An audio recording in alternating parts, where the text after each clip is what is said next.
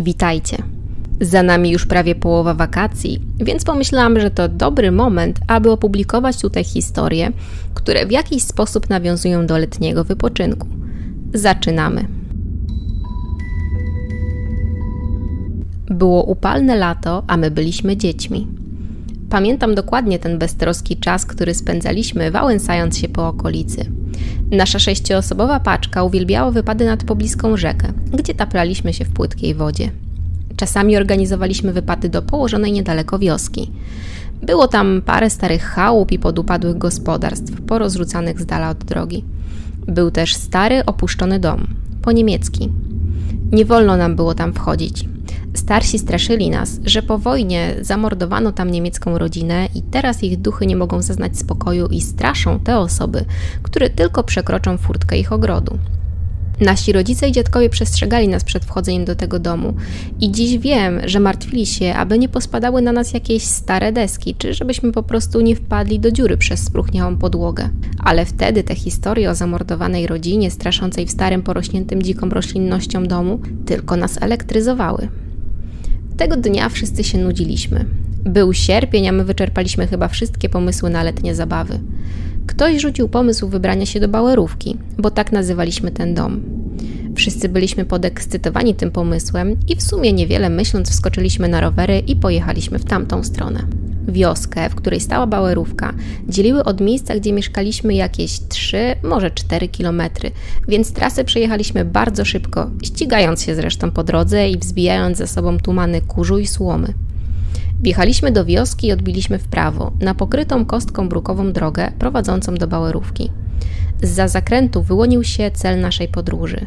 Stary drewniany dom z dużym gankiem i spadzistym dachem. Kiedyś musiał być naprawdę imponujący. Teraz niestety straszył pustymi oknami i powyrywanymi dachówkami.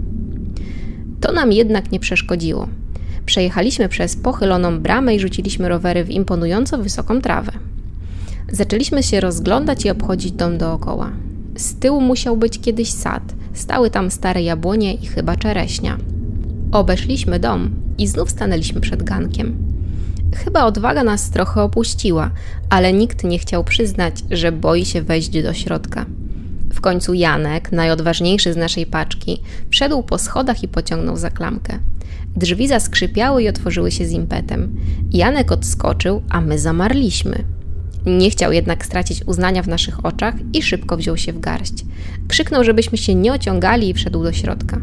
Dołączyli do niego Krystian, Alek i Karolina. Ja i Ula patrzyłyśmy nieufnie na resztę naszej wycieczki i w końcu uznałyśmy, że też powinnyśmy wejść, żeby przez resztę wakacji nie wysłuchiwać docinków na temat naszego tchórzostwa. Przekroczyłyśmy próg bałerówki. Wokół uwalało się pełno gruzu. Korytarz był dość ciemny, wpadały tu nieliczne promienie słońca. Po jednej i drugiej stronie korytarza znajdowały się wejścia do kolejnych pomieszczeń. Z lewej strony musiała być kiedyś kuchnia, jej okna wychodziły na drogę prowadzącą do domu. Z prawej pewnie jakiś salon albo bawialnia. Pokój był ogromny. Wśród walających się na podłodze kamieni, desek i śmieci stało tu kilka zniszczonych krzeseł i połamany, zapadnięty fotel. Tu z okien można było kiedyś podziwiać sad. Na ścianach wisiały jeszcze jakieś stare ramy i wypłowiały obraz. Zafascynowani przymierzaliśmy powoli dom, aż w końcu do naszych uszu dotarło natarczywe skrzypienie. Dochodziło z okolicy schodów i brzmiało tak, jakby ktoś stanął na tym jednym upierdliwym skrzypiącym schodku, który zawsze wszyscy omijają. Spojrzeliśmy na siebie przerażeni. Janek i Karolina jeszcze próbowali nas przekonywać, że to nic takiego, że dom jest stary i pewnie skrzypi. Dźwięk był jednak coraz głośniejszy i bardziej uporczywy. Miałam wrażenie, że słyszę go w głowie. Miałam gęsią skórkę, ciarki i stałam dosłownie jak sparaliżowana. Nagle Krystian rzucił hasło: Uciekamy! I wszyscy jak na komendę zerwaliśmy się do wyjścia. Na zewnątrz złapaliśmy nasze rowery i zaczęliśmy uciekać. Zatrzymaliśmy się dopiero na środku wioski i dysząc próbowaliśmy podzielić się tym, czego właśnie byliśmy świadkami. Nawet Janek był blady, chociaż utrzymywał, że wcale się nie przestraszył, a jedynie uległ presji tłumu.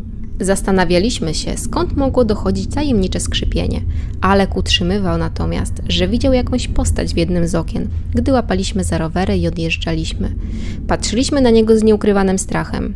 Jeszcze bardziej przeraziła nas Ula, chyba najbardziej racjonalna z naszej szóstki, która też zaczęła przebąkiwać, że ona również widziała jakiś kontur, ale była pewna, że to jej wyobraźnia płata figla. Wróciliśmy do domu i resztę dnia spędziliśmy siedząc w parku na ławce. Wieczorem emocje opadły i zaczęliśmy nawet żartować z naszej eskapady. Janek sięgnął do kieszeni spodni i wyciągnął z niej prostokątne, blaszane pudełko. Wyglądało na dość zniszczone. Zapytaliśmy, skąd to ma, a on odpowiedział, że znalazł w bałerówce. Otworzył je, a naszym oczom ukazała się talia kart. Była nieco zniszczona, ale kompletna. Janek rzucił pomysł zagrania w pana czy Makao, ale cała nasza żeńska część paczki stanowczo odmówiła. O dziwo, najgłośniej protestowała Karolina, która podkochiwała się w Janku i zazwyczaj popierała jego pomysły. W międzyczasie Alek musiał wracać do domu, a Janek z Krystianem zaczęli rozgrywkę w wojnę. Karolina z niepokojem przyglądała się ich grze, a Ula i ja postanowiłyśmy przejść się na spacer. W końcu stwierdziłyśmy, że też się już zbieramy i rozeszłyśmy się do domów. Następnego dnia, jak zwykle po śniadaniu, wyruszyłam na spotkanie z przyjaciółmi. W naszym nieformalnym punkcie spotkań czekała już Ula z Alkiem. Przywitałam się z nimi i w oddali zauważyliśmy biegnącą w naszym kierunku Karolinę. Była zaaferowana, miała łzy w oczach. Powiedziała, że w nocy karetka zabrała Janka do szpitala. Podobno wpadł w prawdziwy szał. W domu chwycił za nóż i chciał zrobić krzywdę najpierw domownikom, a później sobie. Udało mu się ranić młodszego brata, który miał podobno szramę na policzku. Byliśmy w szoku. Nasz Janek, ten sympatyczny blondyn, który miesiąc wcześniej świętował 16 urodziny, zawsze był najodważniejszy z całej naszej paczki. Taki nieco zaczepny, ale uwielbiał wręcz swoją rodzinę, a młodszego brata kochał całym sercem. Po prostu nie mieściło nam się to w głowach. Temat Janka nie schodził nam z ust przez kolejną godzinę. Zorientowaliśmy się jednak, że nie ma z nami Krystiana. Był najlepszym kumplem Janka i jeśli ktoś mógłby wiedzieć, dlaczego Janek to zrobił, to tylko on. Próbowaliśmy do niego zadzwonić, ale miał wyłączony telefon, więc po prostu ruszyliśmy pędem w kierunku jego domu. Pukaliśmy, ale nikt nie otwierał. Zdziwiliśmy się, bo Krystian nic nie mówił o żadnym wyjeździe. Nagle nas olśniło. Przecież chłopcy zostali wieczorem sami. A co jeśli to Janek zrobił coś naszemu kumplowi? Zaczęliśmy walić w drzwi i wołać Krystiana. W końcu drzwi się uchyliły, a za nimi zobaczyliśmy naszego kolegę. Wyglądał okropnie. Był biały jak ściana i co chwilę zerkał przez ramię. Domyśliliśmy się, że już wie. Jakie było nasze zdziwienie, gdy okazało się, że nie miał pojęcia, co w nocy stało się z Jankiem. Przekrzykiwaliśmy się jedno przez drugie, a on teraz był już prawie przezroczysty na twarzy. Wyszedł przed dom i ciężko opadł na schodek. Spojrzeliśmy na siebie zdziwieni i dołączyliśmy do niego. Krystian rozkleił się i zaczął płakać. Nie wiedzieliśmy, jak go pocieszyć. Ja starałam się poklepać go po ramieniu, ale wyszło nieco niezdarnie. Nagle Krystian zaczął cichym głosem mówić, że nic nie rozumiemy i że to wcale nie Janek chciał zabić swoją rodzinę, tylko właściciel bałerówki. No wtedy już zgłupieliśmy zupełnie. Patrzyliśmy na siebie wymownie. Karolina na migi próbowała mi pokazać, że chyba powinniśmy zadzwonić do rodziców Krystiana, bo jest w szoku i bredzi. Okazało się, że to nie koniec jego historii. Wczorajszy wieczór Janek i Krystian spędzili na graniu w karty. Zauważyli, że na niektórych napisane są jakieś słowa. Pomyśleli, że pewnie ktoś w ten sposób chciał coś zaszyfrować i próbowali ułożyć karty z napisami w logiczną całość. Niestety, żaden z nich nie znał dobrze niemieckiego, więc znudzili się tym, porozważali jeszcze, co takiego chciał przekazać właściciel talii i doszli do wniosku, że to na pewno wskazanie, gdzie można znaleźć rodzinny skarb. Na koniec rozeszli się do domów. Krystian myślał, że to już koniec wrażeń na dziś, ale bardzo się pomylił. Przez całą noc nie mógł spać, a gdy udało mu się na chwilę zapaść w płytki sen, śniły mu się jakieś dziwne obrazy. Postawny mężczyzna, który pisze coś na kartach, jego złe spojrzenie i dom, który bardzo przypominał bałerówkę. Krystian wspomina także, że w jego śnie ten mężczyzna mówił coś o jakiejś karze czy klątwie, ale nie mógł przypomnieć sobie szczegółów. Nad ranem w pokoju Krystiana zrobiło się zimno. Chciał przykryć się kołdrą, ale gdy tylko naciągnął ją na siebie, ta zaraz się zsuwała. Mówi, że słyszał także szepty, a z komody spadły dwie figurki, które kolekcjonował. Nie spadły razem. Najpierw zsunęła się jedna, a za chwilę druga. Ta noc tak go wystraszyła, że nawet gdy zrobiło się jasno, on bał się wyjść z pokoju. Dodał jeszcze, że to pewnie przez te cholerne karty zabrane przez Janka z Bałorówki, ale nie bardzo chciało nam się wierzyć. Nagle Ulka powiedziała coś, czego wszyscy się baliśmy, ale o czym podświadomie myśleliśmy. Zaproponowała, żebyśmy poszli do domu rodziców Janka. W końcu to nasz kumpel. Ociągając się, ruszyliśmy w stronę jego domu. Po chwili staliśmy przed drzwiami i zastanawialiśmy się, jak zacząć. W końcu Ula zapukała do drzwi. Była najspokojniejsza i najbardziej poukładana z nas wszystkich. Wyjaśniła zapłakanej mamie Janka, że bardzo nam przykro. Kobieta ze łzami w oczach wpuściła nas do środka. Na rękach trzymała młodszego brata Janka, który miał na policzku dużą szramę i kilka szwów. Widać było, że jest zmęczona i cały czas płakała. Wyjaśniła, że jej mąż jest u Janka, że ten trafił na oddział psychiatryczny. Powiedziała, że cały czas mówił coś o kartach, o starym właścicielu i o jakiejś klątwie. Ula zapytała, czy moglibyśmy posiedzieć przez chwilę w jego pokoju, a mama Janka się zgodziła. Zaproponowała nam nawet napoje i podała szklanki. Siedzieliśmy w pokoju Janka jak wiele razy wcześniej i czuliśmy się okropnie. W końcu wzrok Karoliny przykuło metalowe pudełko, które widzieliśmy już wczoraj. Niewiele myśląc sięgnęła po nie i wyciągnęła ze środka karty. Krystian pobladł jeszcze bardziej, a ja zapytałam, czy to aby na pewno dobry pomysł. Karolina machnęła tylko ręką i wyszukiwała karty, na których odręcznym, ładnym charakterem pisma napisane były pojedyncze wyrazy. Gdy udało jej się skompletować wszystkie, próbowała przetłumaczyć napis, posiłkując się jakimś słownikiem. To były te czasy, w których nie w każdym domu był komputer z dostępem do internetu, więc musieliśmy radzić sobie inaczej, a Karolina jako jedyna z nas potrafiła całkiem biegle rozmawiać po niemiecku, bo częściej rodziny mieszkała przy niemieckiej granicy, więc od małego obcowała z tym językiem.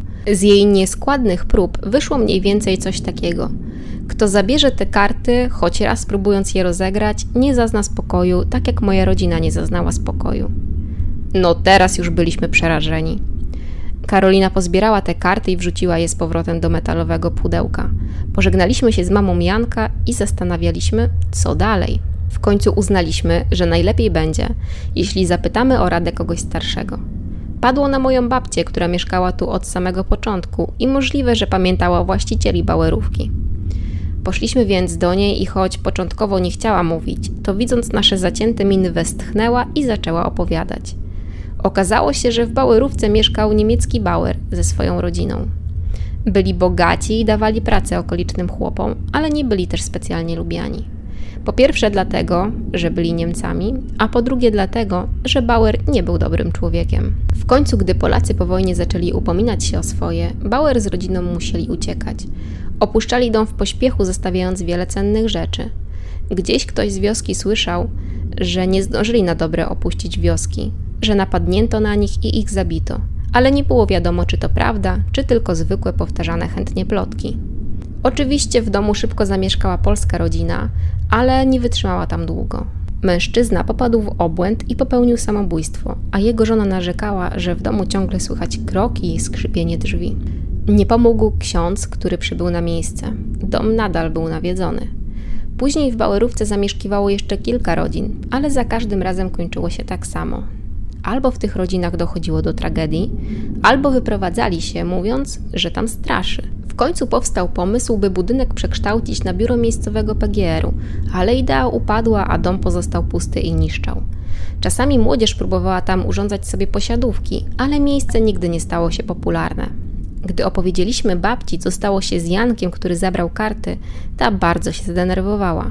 Nakrzyczała na nas, że to było nieodpowiedzialne, że nigdy nie powinniśmy. Przyjęliśmy te słowa ze spuszczonymi w dół głowami. Babcia poszła z nami także do mamy Janka. Nie wiem o czym rozmawiały, ale później sprawy potoczyły się lawinowo.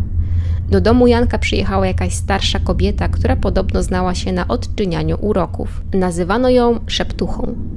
Miała głowę owiniętą jakąś kolorową chustą. Wzięła pudełko z kartami i zaczęła coś mruczeć.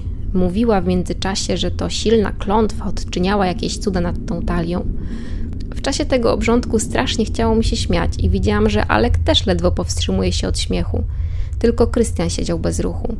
Nagle ta szeptucha odwróciła się w naszą stronę i podeszła do Krystiana. Zaczęła machać rękoma nad jego głową, mruczała coś, a później okazała go jakimś zielskiem. Co dziwne, gdy skończyła, nasz kolega głęboko odetchnął. Powiedział, że czuje się tak, jakby coś ciężkiego spadło z jego piersi. Na koniec szeptucha spaliła karty.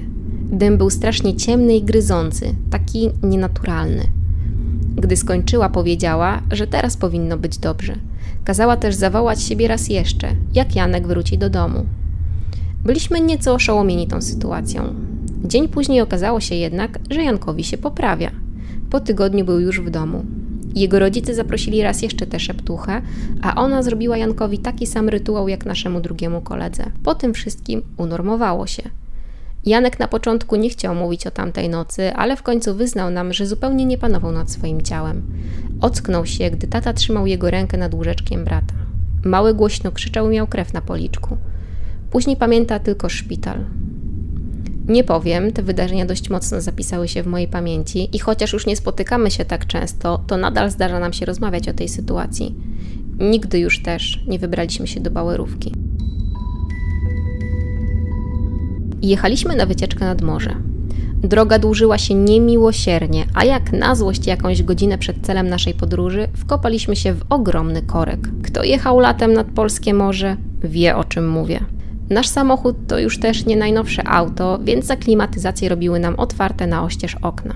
Było strasznie gorąco, a mi już odechciewało się plażowania.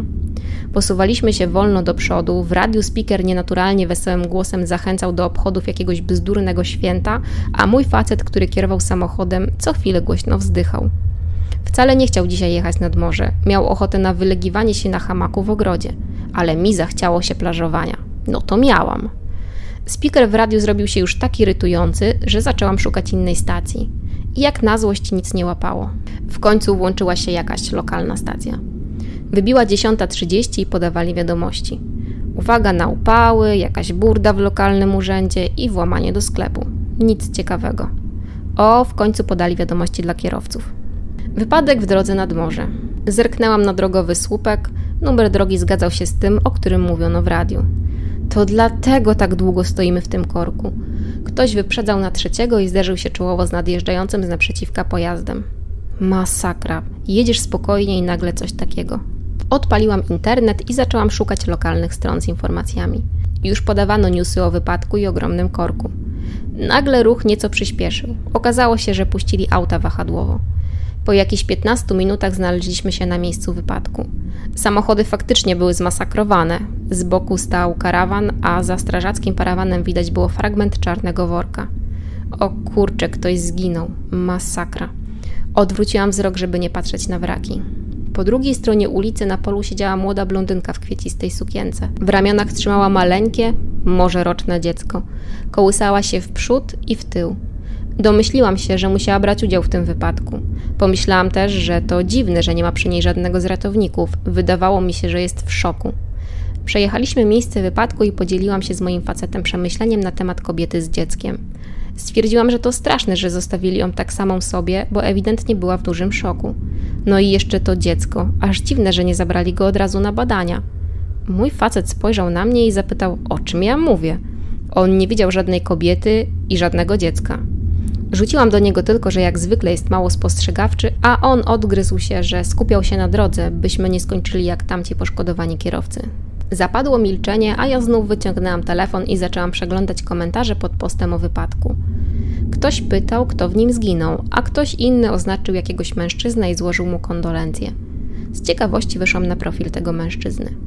Kliknęłam galerię zdjęć i zbladłam. Na fotografiach pozował z tą samą kobietą, którą ja widziałam na poboczu. Okazało się, że to jego żona. Kliknęłam na znacznik z jej imieniem i przekierowało mnie na jej profil. Zauważyłam, że pod ostatnim zdjęciem ludzie wklejają wirtualne znicze i piszą słowa pożegnania. Pierwsze wpisy pochodziły sprzed dwóch godzin, ale to przecież niemożliwe, skoro 10 minut temu widziałam ją żywą na poboczu. Weszłam raz jeszcze na artykuł wypadku. Była aktualizacja i okazało się, że zginęła młoda kobieta i jej dziecko. Drugi kierowca, ten, który wymusił, trafił do szpitala. Nie mam pojęcia, jak to możliwe, że widziałam tam i kobietę, i dziecko. Nikomu się do tego nie przyznałam, ale wciąż mam ten obraz przed oczami. Jak byłam mała, moja rodzina sporo się przeprowadzała ze względu na zawód mojego taty.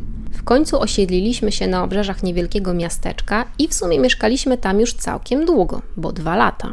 W końcu poznałam też moje koleżanki, siostry cioteczne, Paulinę i Tosię, które mieszkały w tym samym segmencie bliźniaków. Dziewczyny były bardzo zżyte, obie nie miały własnego rodzeństwa, więc traktowały się jak siostry. Ubierały się i czesały identycznie. Od kiedy do nich dołączyłam, też przejęłam ich styl. I tak w końcu cała nasza trójka była przez okolice uważana za takie papuszki nierozłączki. Jakim dramatem była dla mnie decyzja rodziców, że po czterech latach znów musimy się przeprowadzić.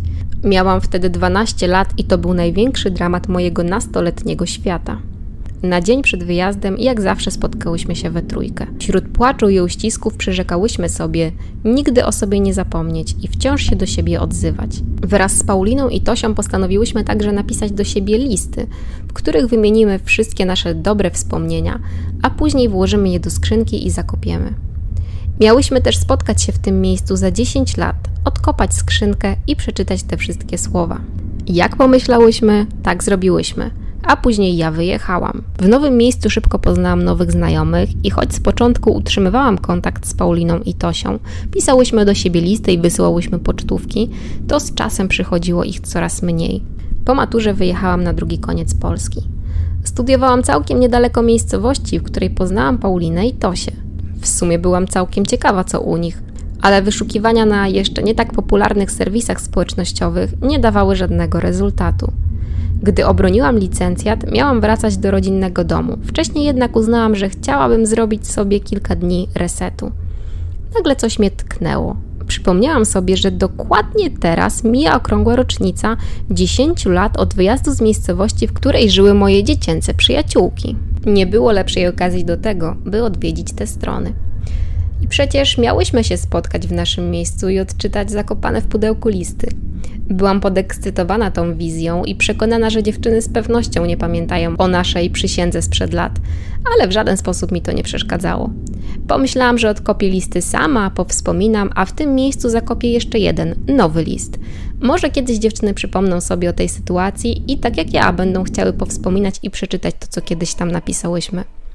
Nakreśliłam kilka słów na kartce, a po namyśle zostawiłam kontakt mailowy do siebie, w razie gdyby rzeczywiście chciały odnowić znajomość. I pojechałam. Podróż trwała dwie godziny, a ja oglądałam przez szybę PKS-u mijane krajobrazy. W końcu autobus stanął pośrodku niewielkiego ryneczku w mieście, w którym przez krótką chwilę się wychowywałam. Wyszłam i rozglądałam się dookoła.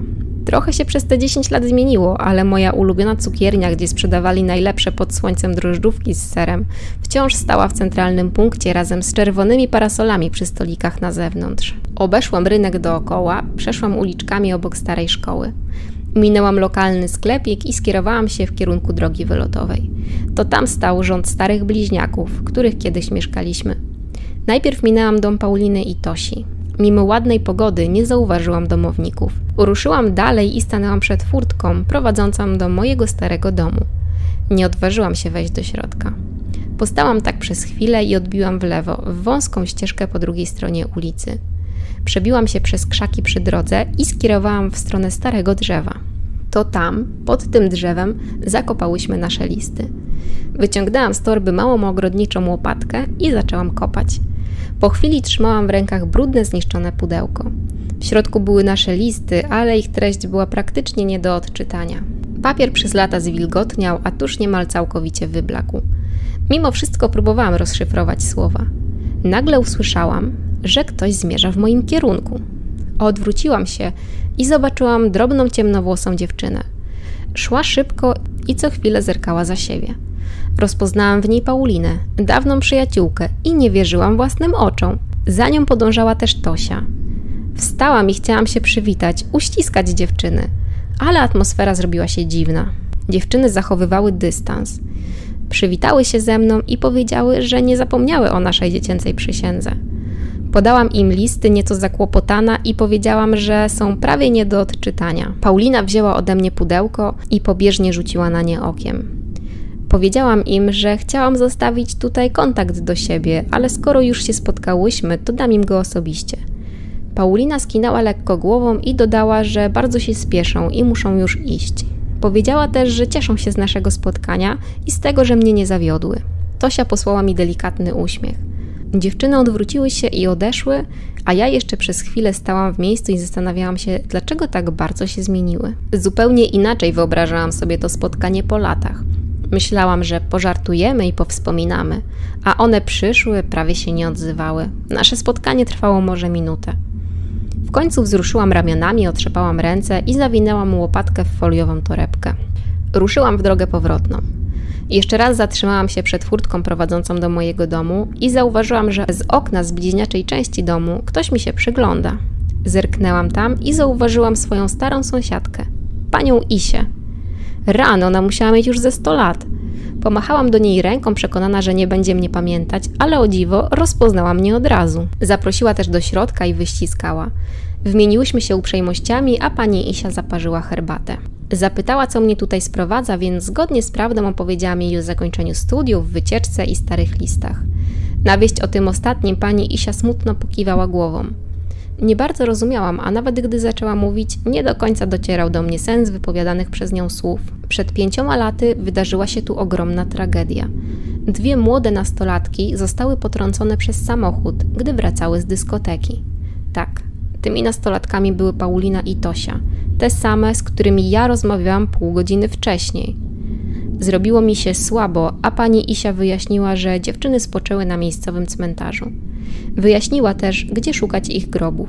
Posiedziałam u niej jeszcze chwilę, dopiłam herbatę, ale cały czas myślałam o tym, czego się właśnie dowiedziałam.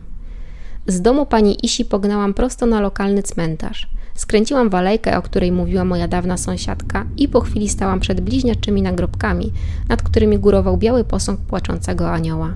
Sparaliżowało mnie. Nie wiedziałam, co o tym wszystkim myśleć. Wpatrywałam się w uśmiechnięte twarze na nagrobkach. A może mi się tylko zdawało, może to moja wyobraźnia płatała mi figle. Nie wiem. Nagle zauważyłam coś wystającego z za posągu. Coś, co wcześniej widziałam. Sięgnęłam tam i wyciągnęłam znajome pudełko z listami, które tego dnia osobiście wykopałam z ziemi. Tego było dla mnie za wiele. Wybiegłam z cmentarza i pobiegłam wprost na przystanek. Usiadłam na ławce, czekając na powrotny autobus i próbowałam poukładać sobie w głowie to, czego właśnie doświadczyłam. I na zakończenie dwie krótkie historie od Was, drodzy słuchacze. Byłem na letnim obozie w ośrodku nad jeziorem. Codzienne kąpiele to była dla nas największa atrakcja. Skakaliśmy z pomostu i całe dnie spędzaliśmy na plaży. Tego dnia również pływaliśmy. Stałem na pomoście, jeden z kumpli chciał zrobić mi głupi kawał i popchnął mnie do wody. Potrafię pływać całkiem nieźle, ale tym razem nie mogłem wypłynąć. Czułem, jak coś dosłownie ciągnie mnie w głąb. Po trwających dla mnie całą wieczność sekundach, dwóch kumpli wyciągnęło mnie na powierzchnię. Krztusiłem się i dławiłem, ale w końcu wszedłem po drabinkach na pomost. Oczywiście winowajca całej akcji przepraszał, a ja w zasadzie nie mogłem się na niego gniewać, bo nie pierwszy raz żartowaliśmy w ten sposób. Nie dawało mi spokoju tylko jedno. Coś ewidentnie ciągnęło mnie w toń. Gdy usiadłem na kocu, przyjrzałem się swojej nodze. Na kostce miałem odcisk dłoni. Był wyraźny. I jeszcze bardziej wystraszyłem się, gdy ktoś, mówiąc o mojej dzisiejszej sytuacji, powiedział, że w tym jeziorze utopił się rok temu jakiś młody chłopak. To było bardzo podobne zdarzenie, tylko u niego nie zdążono zareagować na czas. Pozdrawiam, wierny słuchacz. Tę historię opowiadała mi ciocia, która jako mała dziewczynka każde wakacje spędzała u swojej babci. Spała z nią w jednym łóżku i, i wspomina, że tej nocy, kiedy się obudziła, widziała nieżyjącego dziadka. Była dzieckiem, więc naciągnęła kołdrę na głowę, ale gdy znowu nieco ją opuściła, dziadek się do niej zbliżał. Kilka razy zakrywała głowę kołdrą, tak za każdym razem, kiedy wychylała głowę. Dziadek był coraz bliżej. W końcu, gdy był już na wyciągnięcie ręki, przestraszona ciocia obudziła swoją babcię i powiedziała, że w pokoju stoi dziadek. Babcia, wyrwana ze snu, oczywiście kazała jej spać. Ciocia zaczęła jednak płakać, więc babcia wstała, zapaliła światło i powiedziała, że przecież w pokoju nikogo nie ma. Następnie zgasiła lampkę i wróciła do łóżka. Przytuliła ciocię i kazała jej zasnąć. Gdy ciocia znów otworzyła oczy, po raz kolejny zobaczyła dziadka. Tym razem stał nieco dalej, w kącie przy drzwiach i tylko się przyglądał. Schowała się pod kołdrę i już nie odważyła się zerknąć. Mimo iż od tego czasu minęło już wiele lat, ciocia nadal to pamięta i jest przekonana, że widziała wtedy swojego dziadka. Ewa. To tyle ode mnie na dziś. Jeżeli Wy chcielibyście podzielić się tutaj ze mną i innymi słuchaczami swoją historią, to zapraszam do kontaktu. Dobrego wypoczynku i do usłyszenia.